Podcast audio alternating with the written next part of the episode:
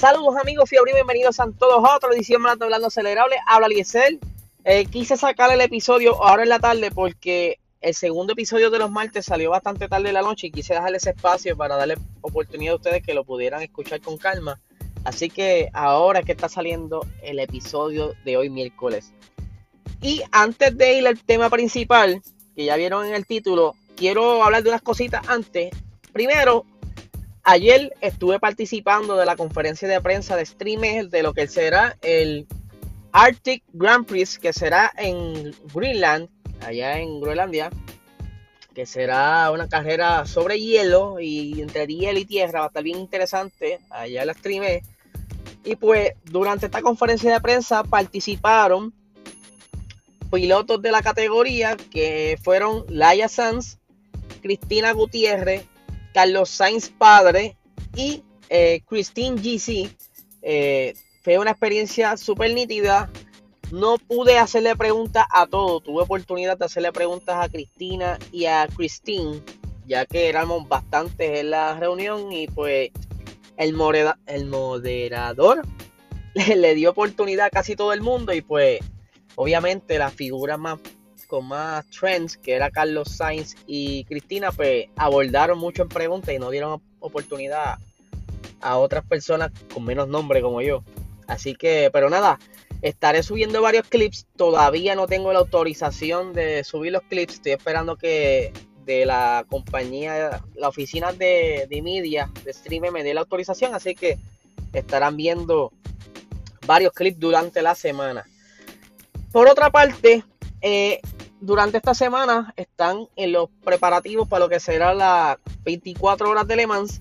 Ya vimos lo que fueron las prácticas en estos días. Por un momento dado, Glickenhaus estuvo haciendo unos buenos tiempos, pero regresó eh, Toyota a hacer sus tiempos, incluso durante la clasificación que fue durante el día de hoy. Toyota se llevó esa primera posición donde, donde los pilotos Kamui Kobayashi y José María López estarán corriendo y eh, Mike Conway.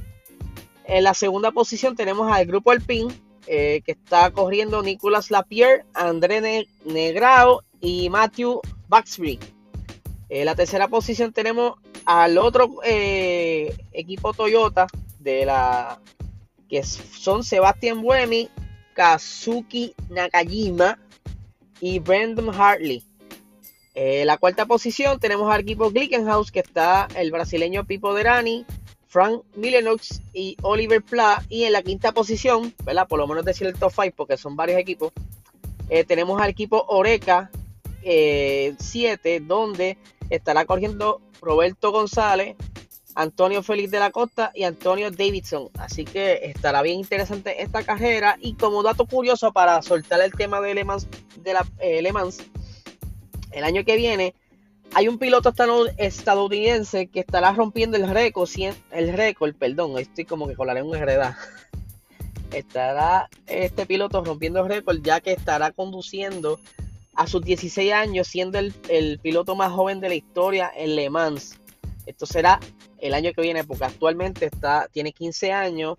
Él se llama Josh Pearson, quien corre para United Autosports este año está de invitado especial, está en, por el paddock de United, pero el año que viene estará corriendo y se convertirá en el piloto más joven en correr las 24 horas de Le Mans. Él está bien contento, él le encanta Le Mans y él dice que es la mejor, eh, el mejor evento que hay ahora mismo para él en el mundo.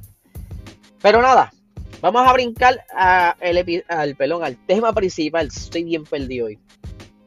Y es que hay ciertos rumores que han estado corriendo durante las semanas pasadas, pero hay uno bien fuerte que salió de unas fuentes de allá de eh, Francia, donde dice que ya el contrato de George Russell en Mercedes ya está cuadrado, ya está filmado eh, desde una semana antes de comenzar el Gran Premio de Hungría. Y pues aparentemente, alegadamente, no es seguro. Lo que se rumora es que estarán haciendo el anuncio durante el fin de semana del Gran Premio de Spa en Bélgica. Obviamente sería lo más eh, justo, para decirlo así, para Valtteri Bottas, para él tener la oportunidad entonces de buscar dónde va a estar corriendo el año que viene, aunque quizás ya él sabe y está haciendo ya las negociaciones desde ahora, porque él se vio demasiado tranquilo durante esta semana que ha estado participando de una competencia de bicicletas que ¿verdad? lamentablemente quedó segundo. Él se estuvo preparando para esta carrera, pero pues cosas que pasan, por eso lo disfrutó, él le encanta correr bicicleta, así que vamos a ver qué sucede con Bota. Todo esto, pues, como les dije, son rumores. Ya pues veremos si ya durante ese fin de semana en realidad van a hacer este anuncio. Eh, y vamos a ver cómo Bottas va a desempeñarle en las próximas carreras, ya que estará con. Va a saber que no va a correr más para Mercedes la siguiente temporada. Si seguirá dando su 100% o va quizás a bajar un poco el performance. Eso lo estaremos viendo próximamente. Pero yo no creo hasta que lo anuncien. Ustedes saben que este mundo de la Fórmula 1 últimamente se ha tornado en rumores, rumores, rumores. Aunque muchas veces estos rumores eh, terminan siendo ciertos a final, pero también saben que hay muchos rumores que explotan y se van como a los extremos y nunca terminan, nunca terminan llegando a la luz del, sol, por decirlo así. Eh, sería de verdad grandioso que por fin George se siente en Mercedes, aunque no muchos estén a favor de eso, pero por lo menos que salga de Williams. Esa es mi esperanza, que él salga de Williams y se siente una escudería que le, que le dé un poco más que lo que le puede dar Williams. El muchacho pues tiene el potencial, todavía le falta por aprender porque apenas pues es un, chamaco, tiene veintipico de años. Pero entonces yo creo que si se sienta en Mercedes pues lo va a ayudar a, a pulir esos detalles, esas destrezas, esas destrezas y hacerlo un gran piloto y quién sabe si en un futuro se convierta en un campeón, aunque yo creo que estaría bien nítido verlo competir por ese campeonato conjunto a Lando Norris, o sea, competir entre ellos, Lando en el, en el McLaren y eh, George Russell en el Mercedes. Así que vamos a ver qué pasa. verdad que esto apenas es un rumor, no hay nada seguro. Eh, otro dato de la Fórmula 1 es que lamentablemente cancelaron el Gran Premio de Japón. Ya yo me esperaba esto porque Japón es bien estricto con las cuestiones del COVID y pues luego de la Olimpiada pues están como que un proceso digamos de limpieza. Y pues es un acuerdo mutuo entre los promotores, el gobierno y la Fórmula 1 pues estuvieron de acuerdo, ya ellos pues parece que tenían un plan B a esto, aunque todavía no lo anuncian, eh, ya que para este año, el año pasado se le hizo bien difícil, pero para este año ya ellos prometieron ciertas fechas o una cantidad de fechas para las cadenas televisoras. no sé si lo dije bien. Anyway, para los contratos que tienen de televisión y tienen que cumplir con ese número de carreras, así que yo me imagino que tienen varios circuitos en mente de backup o quizás un doble header en alguna pista. Se habló un momento dado de repetir Texas se ha hablado también de que está por ahí Malasia, está por ahí también eh, Hockenheim en Alemania, pudiera ser también Nürburgring, como también se está considerando eh, volver al circuito de, de Bahrein con el trazado de Sakir. Así que vamos a ver qué pasa. Yo lo que quiero es que corran, olvídate. después que no me quiten una fecha del calendario, estamos bien. Eh, pero sí, me gustaría volverlos a ver en, en Hockenheim. Esa es una pista bastante interesante, ya que la última vez que corrieron ahí llovió y fue totalmente un desastre.